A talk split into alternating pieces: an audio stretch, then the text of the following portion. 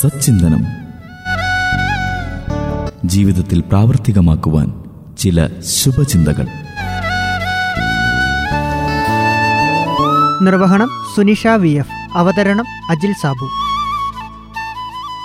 വിമർശനങ്ങളെ ആരോഗ്യകരമായി നേരിടണമെന്ന് നമുക്കറിയാം. എന്നിരുന്നാലും പല സമയങ്ങളിലും അതിനെ എങ്ങനെ കൈകാര്യം ചെയ്യണമെന്ന് നമുക്ക് അറിവില്ല. വടിയോ കല്ലുകളോ എന്റെ എല്ലുകളെ തകർത്തേക്കാം. പക്ഷേ വാക്കുകൾ എന്നെ ഒരിക്കലും തകർത്തു കളയില്ല എന്ന മനോഭാവമാണ് നമുക്ക് ആവശ്യം എങ്കിലും ചിലപ്പോഴെങ്കിലും നാം തളർന്നു പോകാറുണ്ട്. വിമർശനത്തിന്റെ കൂരമ്പുകൾ ഹൃദയത്തെ തകർത്തു കളയുമ്പോൾ നാം സ്വീകരിക്കേണ്ട മനോഭാവത്തെക്കുറിച്ചറിയാം. നാം എത്ര മഹത്വമുള്ളവരാണെങ്കിലും നമ്മുടെ വാക്കുകളും പ്രവൃത്തികളും കുറ്റമറ്റതാണെങ്കിലും നമ്മെ വിമർശിക്കാൻ നമുക്ക് ചുറ്റും ധാരാളം ആളുകളുണ്ട്.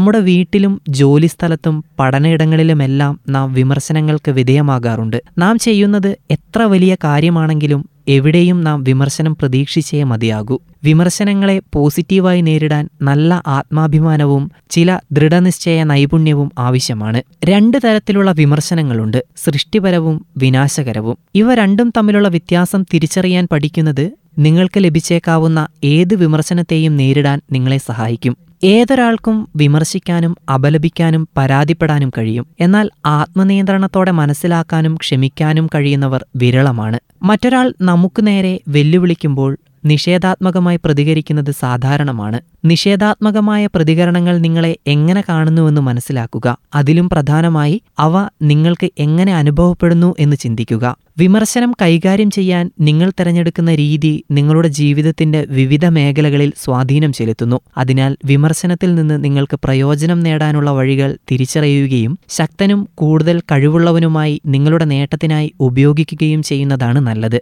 വിമർശനങ്ങൾ പ്രധാനമായും മൂന്ന് തരത്തിലുണ്ട്. ശരിയായത് തെറ്റായത് വിരോധത്തിൽ നിന്നുള്ളത്. ഇതിൽ ശരിയായ വിമർശനം എന്നത് വളരെയധികം പ്രാധാന്യമർഹിക്കുന്ന ഒന്നാണ്.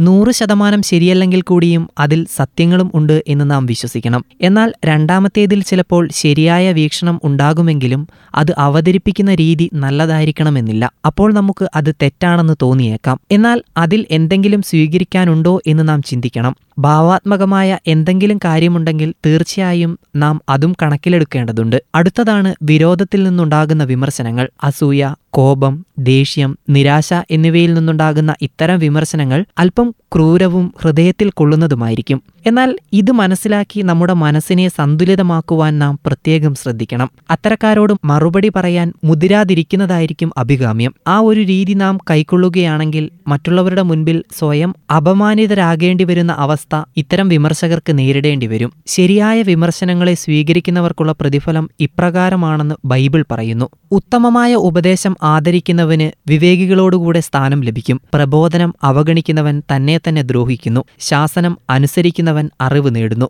നമ്മളെ വിമർശിക്കുന്നതിൽ തെറ്റായ മാനദണ്ഡങ്ങളുണ്ടെങ്കിൽ കൂടിയും നാം ഓർമ്മയിൽ വെക്കേണ്ട ചില കാര്യങ്ങളുണ്ട്. നമ്മളെ തന്നെ തിരുത്തുവാനുള്ള വലിയ സാധ്യതയ്ക്ക് ദൈവം നൽകിയ മാർഗമാണ് വിമർശനം. നമ്മുടെ ജീവിതത്തിലേക്ക് കടന്നുവരുവാൻ ദൈവം അനുവദിക്കുന്ന കൃത്യമായ വിമർശനത്തെ നാം കാണേണ്ടത് അങ്ങനെയാണ്. തിരുത്തലുകൾ വരുത്തുവാനും നമ്മെ കൂടുതൽ മികച്ചതാക്കാനുമുള്ള അവസരമാണിത്. കോപം അസൂയ നിരാശ വിദ്വേഷം എന്നിവയിൽ നിന്ന് ആളുകൾ നമ്മെ വിമർശിക്കുമ്പോൾ നാം അവരോട് ക്ഷമ ചോദിക്കുക. മാത്രമല്ല അവർക്കു വേണ്ടി പ്രാർത്ഥിക്കുകയും അവരെ അനുഗ്രഹിക്കുവാൻ ശ്രമിക്കുകയും ചെയ്യണമെന്ന് യേശു പഠിപ്പിക്കുന്നു. അവരുടെ വിമർശനത്തിന് നമ്മെ സ്പർശിക്കുവാൻ കഴിയുകയില്ല. പ്രശ്നം അവരുടേതാണെന്ന് നാം മനസ്സിലാക്കുകയാണ് ആദ്യപടി. അതിനാൽ അസ്വസ്ഥരാവുകയും വേദനിക്കുന്നതിനും പകരം നമ്മുടെ ജീവിതത്തിൽ സന്തോഷവും കൃപയും നൽകുവാൻ നമുക്ക് ലഭിച്ചേക്കാവുന്ന വലിയ വിളിയെ നാം ഫലപ്രദമായി ഉപയോഗിക്കുക. എന്നാൽ ആരുടെയെങ്കിലും വിമർശനത്തിൽ രണ്ട് ശതമാനം പോലും കൃത്യമാണെങ്കിൽ ആ രണ്ട് ശതമാനത്തെ തിരിച്ചറിഞ്ഞ് നാം ശരിയാക്കുവാൻ ശ്രമിക്കണം. തെറ്റായ വിമർശനങ്ങളിൽ വൈകാരിക ക്ലേശങ്ങളിൽ അകപ്പെടാതെ ആത്മനിയന്ത്രണത്തോടെ ആയിരിക്കുവാൻ ശ്രദ്ധിക്കുക. ഏവർക്കും ശുഭദിനാശംസകൾ.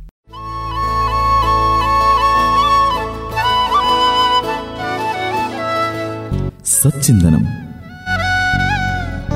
ജീവിതത്തിൽ പ്രാവർത്തികമാക്കുവാൻ ചില ശുഭചിന്തകൾ.